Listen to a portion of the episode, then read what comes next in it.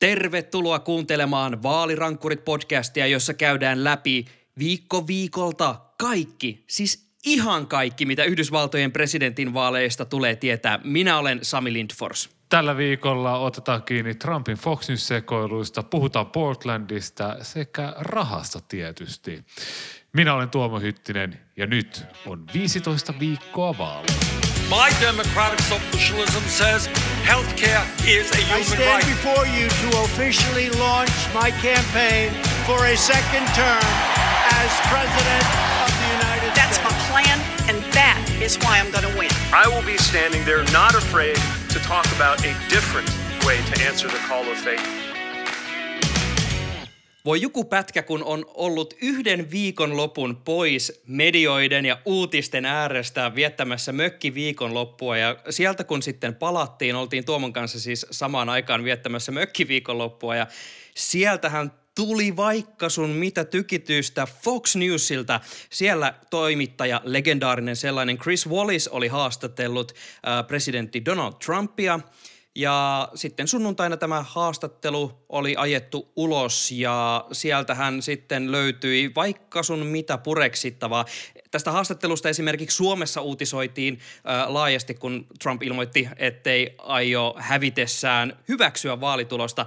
Pureudutaan siihenkin vielä tässä podcast-jaksossa, mutta tuolla kaiken takana on twiittiosiossa. Mutta tämä haastatteluhan tarjosi siis vaikka mitä muuta huikeaa Tuomo, haluatko kertoa ensin, että millaiset fiilikset sulla oli, kun päästiin taas somejen äärelle ja katsottiin, että mitä sieltä olikaan putkahtanut? Ensimmäiset fiilikset, mitä tästä heräsi, oli ehdottomasti sellaisia, että äh, Chris Wallace on kyllä aika kova äijä. Äh, Siinä näkyy se, että miten kun toimittaja on hyvin perehtynyt ja hän luottaa siihen omaa duuniinsa, mitä hän, mitä hän tekee ja pystyy haastamaan presidentin, ihan kuin, ihan kuin presidentti lähtee kiertoraiteille, niin tavallaan taitavasti heittämään niihin kohtiin, että, että hänen ei tarvitse tavallaan kuin kysyä ja Trump sitten jo astuu omaan ansaansa ja sieltä, sieltähän tuli uutisia vaikka kuinka paljon, niin kuin CNN oli tämä otsikko, että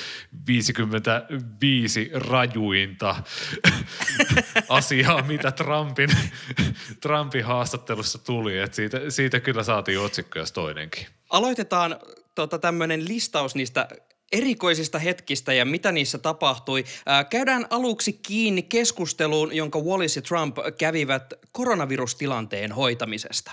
The coronavirus, I think that at some point uh, that's going to sort of just disappear, I hope. I'll be right eventually. I'll be right eventually. Eli Sami, ootko, ootko, ootko vakuuttunut tästä? Ää, no tavallaan, mä en ole ihan, siis vieläkään sille ihan täysin varma, että mikä oli niin lopulta se asia, mihin niin Trump sitten viittasi sillä. Mä oletan, että se niin liittyy siihen, että se virus jotenkin vaan katoaa. Ja siihen mä kyllä sanoisin, että tämä on nyt aika öö, kova kolikon heitto sinänsä. Tota, Tämä siis keskusteluhan on jotenkin ihan huikea. Tässä myös äh, Wallis tosiaan osoittaa sitä uskomatonta selkärankaa, kun puhutaan esimerkiksi siitä, äh, että Yhdysvalloissa tämä tota, taudin tämä tappavuus on siis aivan niin kuin, omaa luokkaansa. Ja tota, Trump sanoo sitten, että ei, meillähän on kaikista niin paras tilanne näissä kuolintilastoissa. Ja Wallis sille nostaa vähän sormea pystyyn silleen, sir, that is not true. ja se on ihan sympaattinen kohta, kun se tilanne on aivan älytön. Ja Trump siihen sanoo sitten, että hei, kaivetaan graafit esiin. Ja Wallace on silleen, että no okei, kaivetaan ne graafit esiin. Sitten sieltä tulee niitä graafeja. Ja koska tämähän oli nauhoitettu haastattelu, niin siihen tulee tämä Chris Wallacein tämmöinen voice over, jossa hän sanoo, selittää sitä Valkoisen talon graafia, että joo, siinä on käytetty eri lähteitä, siitä puuttuu maita. Ja tämä nyt ei ihan oikeastaan kerro totuudenmukaista kuvaa tästä, tästä Yhdysvaltojen koronatilanteesta, mutta mut siis musta on mahtavaa se, että, se, että y- siellä oli selkeästi varauduttu siihen, että tämä graafi joudutaan kaivamaan esille ja sen on joku tehnyt ja Trump siihen uskoo aivan täydestä sydämestä ja sitten sille but sir, that's not true. ja, ja siis tässä, tässä äh, keskustelussa oli sitten seuraavakin kohta, jossa vähän samaa asiaa äh, sivuttiin. Kuunnellaanpa se. Biden wants to fund, to fund No, he, the sir, he does not. Look, he signed a charter with Bernie Sanders. I will get that one, just like I was right on the mortality rate. Did you read the charter that he agreed to? It says to? nothing with- about defunding the Oh, really? It says abolish. It says a fund. Let's go. All right. Get, well, me, you, get me the charter, please. All right. Eli tässäkin kohtaa äh, Trump ihan selkeästi sanoi, että no niin, otetaanpas, otetaanpas sieltä lakitekstiä esiin ja näytetään oikein toimittajalle, että kyllä sieltä Joe Bidenista kuoriutuu sellainen antifa-kenraali, joka haluaa ottaa poliisilta rahat pois ja näin. Ja tässä, tässäkin tulee se Wallacein voiceover, että mitään sellaista kohtaa ei löytynyt. Itse asiassa Biden haluaa poliisille lisää rahaa ja ehkä siirtää hieman rahoitusta mielenterveyspalveluihin.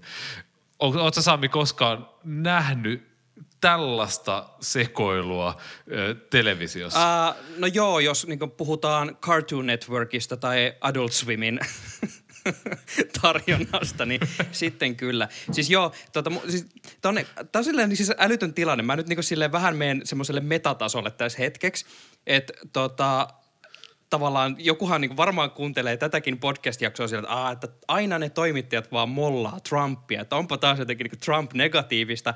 Ja sitten mä niin miettinyt, että mit, mitä muuta mä voin sanoa, kun tämä meininki on tosiaan noin älytöntä, että sinne tullaan telkkariin ja sitten just heitellään niitä papereita vähän silleen ilmaa ja pyöritään tuolilla ja sitten lopuksi tullaan silleen, that's all folks. Eli tässäkin just tämä, niin äh, Trump vaan tulee heittää asioita ilmaan ja loppupeleissä mekään ei tiedetä, että onko tällä niin millään vaikutusta, että siellä on se Chris Wallis, joka yrittää niin kertoa sitä, että mikä se totuus kaiken tämän takana on.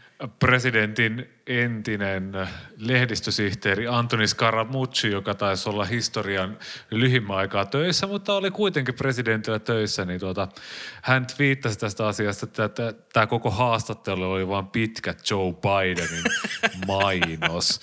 Tätä ei voi rahalla Ja- ostaa.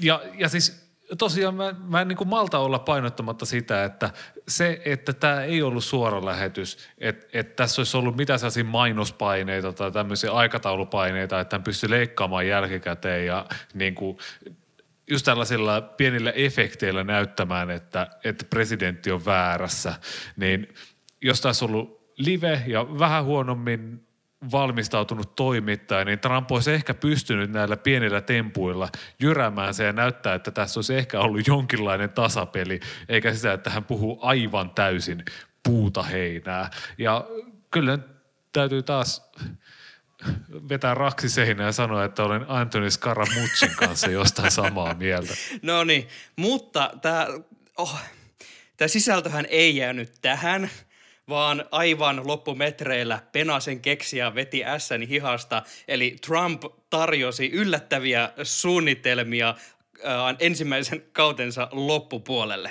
Uh, excuse me. You heard me yesterday. We're signing a health care plan within two weeks. A full and complete health care plan that the Supreme Court decision on DACA gave me the right to do. So we're going to solve, we're going to sign an immigration plan, a health care plan, and various other plans.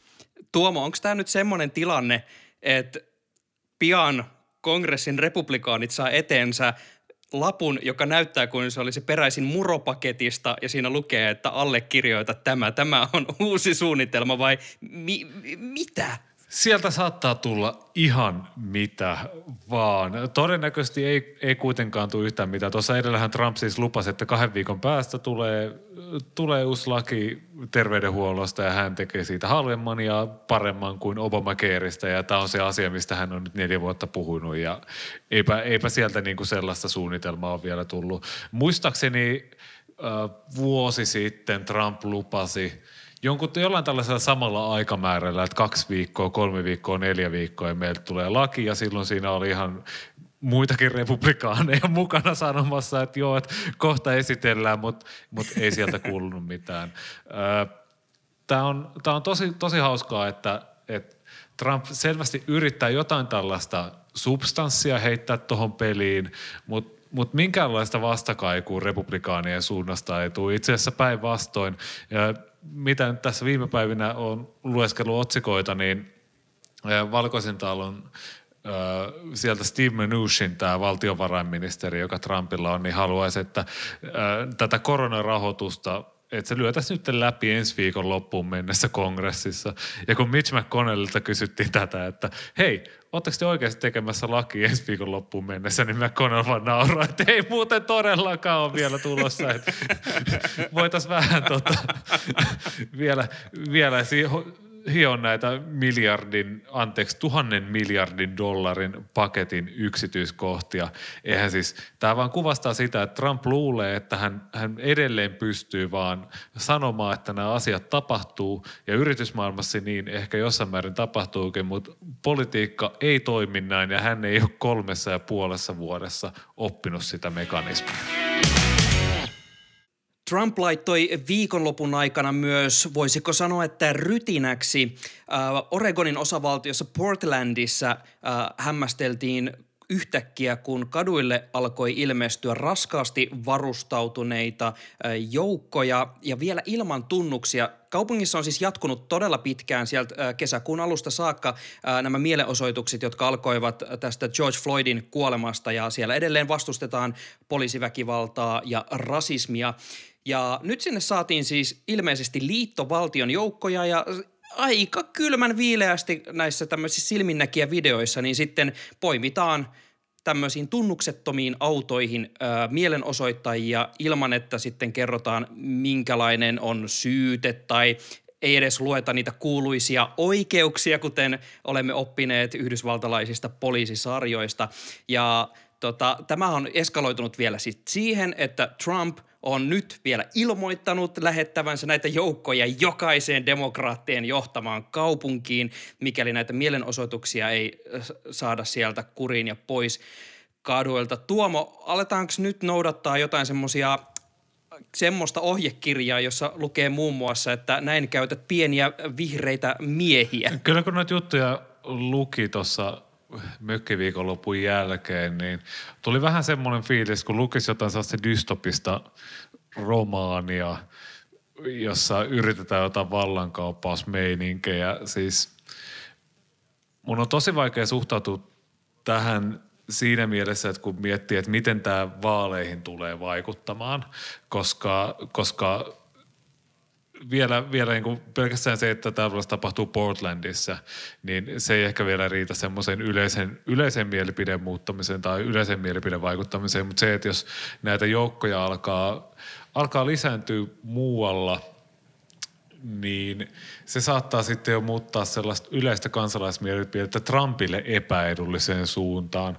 Tässä on Trumpin presidenttikauden aikana, kun tuossa aikaisemmin vuosi pari sitten paljastui, että rajaviranomaiset on pitänyt lapsia häkeissä, niin silloin tämmöinen abolish ICE, tämmöinen ICE on tämmöinen, mikä se olisi? Se on tulli- ja maahanmuuttoviranomainen. Kyllä. Tämmöinen liittovaltiovirasto, jolla on aika paljon tällaisia omia oikeuksia, jos jengi niin kuin maahanmuuttoasioissa, jos pidättämisessä ja kuulusteluissa ja näin päin pois, ja sitä virastoa ei oikein valvo kukaan. Niin silloin sitten taas tuolla vasemmalla laidalla poliittisella kentällä, niin siellä hevräisi tämmöinen abolish eyes, eli hankkiudutaan tästä virastosta eroon. Ja se on ollut republikaaneille tosi hyödyllinen, koska silloin he pystyvät sitä sanomaan, että, että no okei, nyt nuo demokraatit haluaa eroon näistä maahanmuuttoviranomaisista, eihän tästä tule mitään. Ja se on tavallaan ollut niille vasemmalle laidalle tosi hyvä asia, koska he on pystynyt osoittamaan, että no toi jengi pitää lapsia häkeissä, että niistä pitää päästä eroon. Mutta siinä vaiheessa, jos aletaan kaappaamaan porukkaa, tunnuksettomat joukot tulee vielä niitä mielenosoittajia tunnuksettomiin autoihin, niin se voi olla, että Trump taas, kun hän kuvittelee olevansa joku tämmöinen suuri järjestyksen mies, niin ihmiset näkee, että ei, ei tässä niin kuin fasistimeiningissä ole oikeasti mitään järkeä. Me ollaan puhuttu aiemmin näistä, tota, kun ollaan keskusteltu kannatusluvuista. Siellähän on monta kertaa tullut ilmi se, että kansalaiset alkaa olla ihan siis myös sieltä Trumpin kannattajajoukkojen keskuudesta ää, tyytymättömiä siihen, millä tavalla Trump on vastannut näihin mielenosoituksiin, millä tavalla sitä tilannetta on lähdetty hoitamaan, niin mä en oikein tiedä, että tavallaan vielä se, että ne on, joukot on Portlandissa ja en tiedä, ehkä tavallaan sekin on aika taktinen veto uhata nimenomaan demokraattijohtoisia kaupunkeja. Et esimerkiksi jonnekin Filadelfiaan, kun meet rähinöimään, niin en usko, että siellä Filadelfiassa ihan heti niin kuin muutenkaan olisi republikaania kukaan valitsemassa. Se on niin demokraattien ydinaluetta. Mutta jos ajattelee, että se porukka on jo lähtökohtaisesti ollut tyytymätöntä, miten näihin tota, mielenosoituksiin ja siihen koko tilanteeseen on vastattu, ja ehkä siellä republikaanien puolella myös löytyy enemmän sitä semmoista liittovaltiovihaa, tätä klassista feds of my yard meininkiä, että nyt niin kuin, tota, liittovaltion porukka pois meikäläisen pihamaalta, niin mä en osaa sanoa, että onko se kovin hyvä taktiikka sitä ajatellen alkaa nimenomaan käyttää suorastaan niin oikeusvaltioperiaatteen vastaisesti sitä liittovaltion voimaa. Ää, mitä mieltä sä oot Tuomo, että tota, nähdäänkö me esimerkiksi NRA, joka on tämmöinen klassinen liittovaltion vihaaja, niin nähdäänkö me sieltä esimerkiksi kannanottoja, että nyt mennään muuten liian pitkälle? Riippuu varmaan ihan siitä, että sanooko Trump, että nämä joukot on siellä valvomassa, ettei kenenkään aseita viedä luvatta pois. Se on semmoinen perinteinen taikalause. Mä näen, että... mä näen miten tämä kohta tapahtuu. Laitetaanko tätä, meidän pitää laittaa joku oma veto tästä pystyyn, jos Trump jossain vaiheessa ilmoittaa, että nämä joukot on siellä varmistamassa, että teidän aseita ei viedä. Tohon vetoon mä en lähde mukaan. Mutta siis toi on erittäin hyvä analyysi ja se, että se, että Trump yrittää rakentaa selvästi kampanjassa nyt sellaista, että näissä demokraattikaupungeissa on turvatonta. Häneltä on tullut sellaisia vaalimainoksia, joissa nainen soittaa hätänumeroon ja hätänumerosta vastataan, että ö, nyt ei ole kukaan vastaamassa ja sitten sieltä taustalta kuuluu jotain tyyliin tulitusta tai jotain murron ääniä ja jotain tällaista, että se on tosi, tosi synkkä ja tosi väkivaltaisen kuuluinen vaalimainos, niin tämä tavallaan sopii siihen, että hän sitten haukkuu tällaisia demokraatteja, nimenomaan kaupunkeja ja kaupunkilaisia yrittää sellaiseen niin kuin lähiöissä asuvan amerikkalaisen, sanoisinko vielä valkoisen amerikkalaisen mielenmaisemaan yrittää vaikuttaa tässä. Tämä tavallaan sopii siihen, mutta sitten tavallaan tästä tulee semmoinen, että Trump on vähän semmoinen hyödyllinen idiootti, että siellä hallinnossa on jotain muita, jotka haluaa haluu laittaa näitä ihmisiä vaan nippuun ja Trump on sitten, että no okei, laitetaan nippuun niitä ja yhtään miettimättä sitä, että miten tämä tulee vaikuttaa tähän hommaan. Mutta siis Sami, täällä kässärissä lukee sellainen asia kuin Mam Tifa. Kyllä. Mitä ihmettä? Ai, sulla on mennyt tää ohi. Siis nyt kun tosiaan, tosiaan siis puhuttiin siitä, että tota, lisääkö tämä nyt vain just sitä vastustusta, sitä liittovaltion voimankäyttöä vastaan, niin semmoinen on jo siis siellä Portlandissa tapahtunut, että sinne siis kaduille on lähtenyt ö, väkeä ja erityisesti siis vielä niin vanhempaa väkeä, jotka on nimenomaan tullut vastustamaan ö, tätä tätä, että rikotaan oikeusvaltioperiaatetta, että liittovaltio ei voi vaan kidnapata ihmisiä kaduilta ilman, että tiedetään, mistä syytetään, jada, jada, jada niin tota, siellä on kaduilla tämmöinen van, tota, vanhempien naisten joukko, jotka huutaa, huutaa siellä esimerkiksi just, että fuck Trump ja kaikkea muuta. He kutsuu itseään mamtifaksi. ja ja tämä joukko on siis tota, nyt, jos menette Twitteriin ja haette, niin löydätte varsin mielenkiintoisia tilanteita, kun kadulle yhtäkkiä rynnii paljon äh, 50-60 plus naisia isossa rivissä, jotka huutaa liittovaltion vastaisia iskulauseita pitää katsoa, että jos jossain vaiheessa Trump-kampanjassa kyllästyy tähän, että hän yrittää tehdä Joe Bidenista antifa-kenraalia, niin Joe Biden mamtifa-kenraali voisi olla iskevä. Vaalirankkurit podcast on totta kai tunnettu siitä, että aina pitää tehdä pientä iterointia lukujen kanssa ja tällä kertaa Tuomo Hyttisen Excel-taulukko on kasannut meille vähän lisäinfoa siitä, että millä tavalla meidän presidenttiehdokkaat eli Joe Biden ja Donald Trump ovat saaneet kerättyä varoja tähän mennessä kampanjointia varten. Ja Tuomo, haluatko esitellä, että kumpi kumpi saa enemmän rahaa ja kumpi törsää enemmän rahaa? Vielä jakson ja podcast-sarjan tässä vaiheessa on tietysti hyvä kertoa, että tämä on itse asiassa semmoinen aihe, josta mä oikeasti tiedän jotain, koska mä oon tehnyt gradun vaalirahoituksesta Mutta siis tällä hetkellä tilanne on se, että Bidenin kampanja on kerännyt kassansa, tai ei kassansa, mutta kaiken kaikkiaan äh, 633 miljoonaa dollaria. Ja istuva presidentti Trump, jonka kampanja lähti käyntiin jo siis tuolla tammikuussa 2017, niin hänellä on sellainen messevä miljardin dollarin potti, jonka hän on tässä kolmen vuoden aikana kerännyt.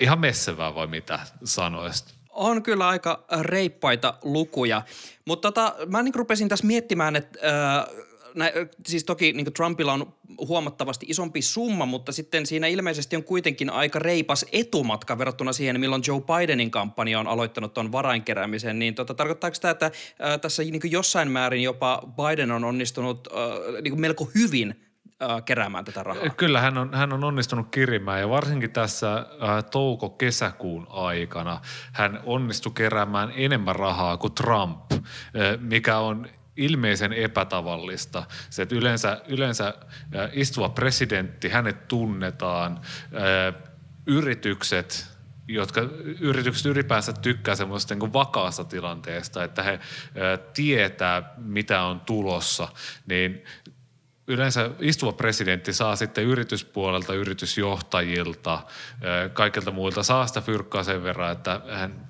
pysyisi vallan kahvassa ja seuraavat neljä vuotta, että se poliittinen ilmatila, että se tiedetään kanssa, mitä tapahtuu. Mutta touko-kesäkuussa Joe Biden keräsi enemmän rahaa kuin Trump.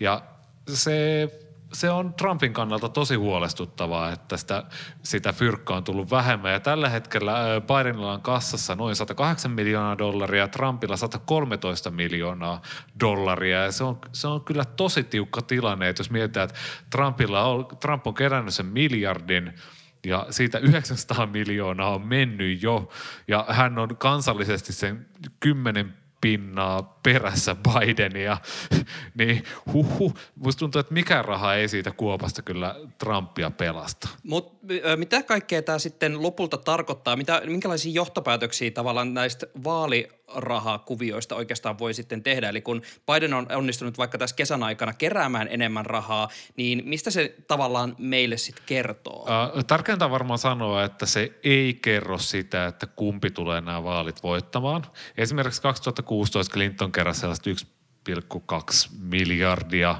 vaalikassansa. Trumpilla oli vain 650 miljoonaa dollaria neljä vuotta sitten. Toisaalta kumpi sai enemmän Et... ääniä lopulta. Mutta ko- oli hyvin niin, kohdistettu. Kyllä, hyvin kyllä, kohdistettu. Kyllä, siis, mutta siis rahalla ei voita vaaleja, vaan julkisuudella voitaan vaaleja. Se, mitä nämä rahalahjoitukset tässä kertoo, niin on oikeastaan sellaista semmoista yleistä innostavuutta tai semmoista, että miten ehdokas onnistuu mobilisoimaan kampanjaväkeä, miten hän onnistuu ö, keräämään sitten lahjoittajilta, mitä liike-elämä ajattelee tästä.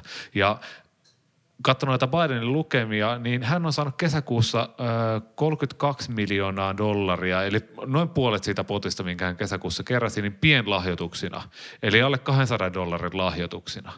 Ja se on tosi hyvin. Esimerkiksi Barack Obama 2008, hän onnistui luomaan kokonaisen koalition. Koko hänen kampanjansa perusta oli se, että hän sai niitä pienlahjoittajia. Että ihmiset lähti niin pienilläkin summilla mukaan sinne.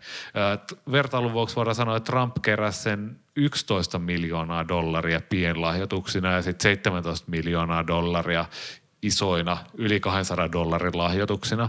Eli tässä niin selkeästi näkyy epäsuhta, joka on Bidenin puolella tällä hetkellä. Se kertoo sitä, että Biden on tällä hetkellä mobilisoimassa ruohonjuuritasolla jengiä tosi paljon paremmin kuin Trump. Can you give a, can you give a direct answer? You will accept the election? I have to see. Look, you. I have to see. No, I'm not going to just say yes. I'm not going to say no, and I didn't last time either. Edellä kuultiin siis tuo Donald Trumpin ja Chris Wallisin uh, Fox Newsilla näytetyn haastattelun kohta, josta Suomessakin laajasti uutisoitiin, eli Donald Trump ei aio kunnioittaa vaalitulosta, mikäli hän häviää vaalit.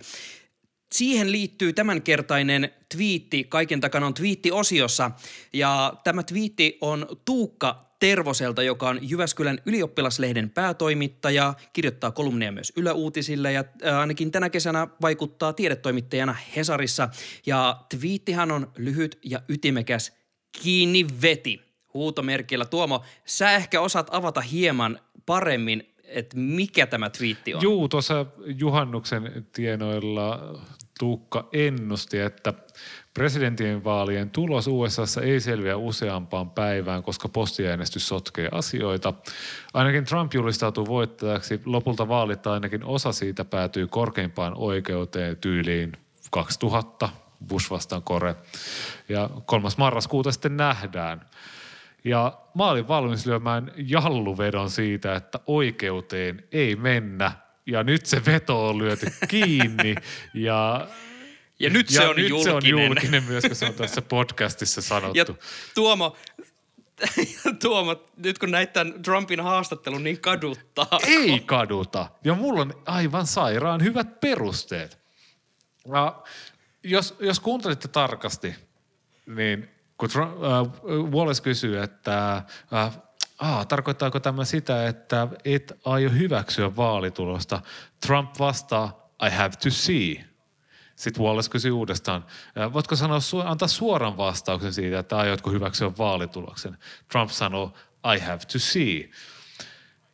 Tämä siis ei ollut, että ei en aio, että oli väärät vaalit tai huijausvaalit tai mitään tämmöistä, vaan Trump vastaa I have to see. Se yleensä tarkoittaa, että hän esiintyy kovempana kuin mitä oikeastaan on. Eli mä veikkaan, että varsinkin jos se on selvä tulos, eli eh, Trump häviäisi jo silloin vaalipäivän äänillä, koska oletuksena postiäänissä ö, demokraatit on siellä ehkä vahvempana. Tämä on joku semmoinen oletus, mitä ihmisillä nyt yleensä on. Mutta kuitenkin, jos jo vaalipäivän äänillä Trump on ottamassa turpaa jollain yli kolmella pinnalla, niin silloin hän kyllä ihan kiltisti sanoo, että joo, tämä oli tässä ja lähtee pois, eikä hänestä enää ikinä kuulla mitään. Mutta hänen täytyy vielä esiintyä semmoisena oh, kovana äijänä, vahvana johtajana, mm, mutta sitten hän ei toi suoraan voi sanoa, että no ei kyllä, että jos turpaan tulee, niin kiinnostus loppu siihen, vaan hän, hän sitten kiertää sen tällä tavalla, että sanoo, että I have to see, I have to see, mm-hmm, saattaa olla, mm, voi olla, että heittäydy hankalaksi, mm, mm, saa nähdä. Mitä Sami tykkää tästä teoriasta? Luulet sä, että Donald Trump täytyy saattaa armeija saattuessa ulos tuolta valkoista talosta? Tää, mä, tää, tota sun teoria vetää mut silleen hiljaiseksi, koska tota, Tuomo, sä oot viisas ihminen ja mä niinku luotan kaikkeen, mitä sä kyllä just sanoit. Mutta mua on jotenkin tällä hetkellä tosi vaikea nähdä, että Trump lähtisi ilman minkäänlaista kiukuttelua valkoisesta talosta menemään. Mä melkein väitän, että, että se tuo vastaus liittyy ainoastaan siihen, että se katsoo silloin, että mikä on sopivin asia, minkä hän voi räjäyttää lähtiessään. Kiitos, että kuuntelet Vaalirankkurit-podcastia ja edelleen muistutuksena, että kannattaa käydä klikkaamassa tilausnappia siitä applikaatiosta, missä ikinä meitä satutkaan kuuntelemaan, niin saat aina tiedon, kun uusi jakso ilmestyy eetteriin. Ja vahva suositus myös tägäämään meidät Twitterissä at vaalirankkurit, at tuomohytti, at Sami Lindfors. Ja käy ihmeessä keskustelua meidän kanssa. Ja sehän vain tarkoittaa sitä, että olet kuin nämä Korea-pop-fanit, jotka aikoinaan trollasivat äh, Trumpin Tulsan kampanjatilaisuuden, mutta kaiken takana on twiittiosio, hmm, KTOT, vähän niin kuin K-pop. Eli te olette tosiaan keitot, staneja, jotka seuraatte ja kes- käytte keskustelua kanssamme. Liittykää siis suureen joukkoomme. Jos olet Jallun ystävä, emmekä tässä erottele pullo- tai lehtimuotoa toisistaan. Kerro meistä ystävillesi. Ja ensi viikolla vaalirankkurit palaa jälleen jäsenten välisillä. Otamme nimittäin kiinni siitä, miten Suomi-mediassa uutisoidaan vaaleista.